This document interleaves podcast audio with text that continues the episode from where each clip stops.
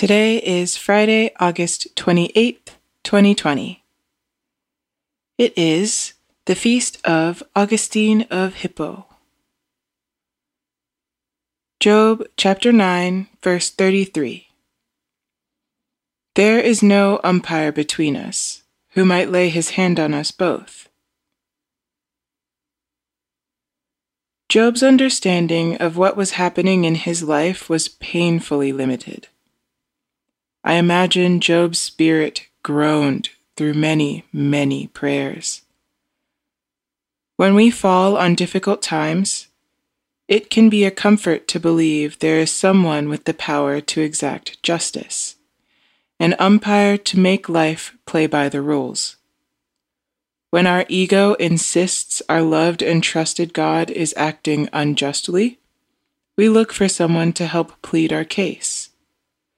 We ask for prayers like they are testaments to value.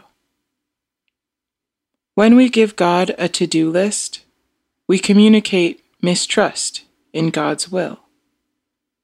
Who are we, as players with skin in the game, to decide what's fair?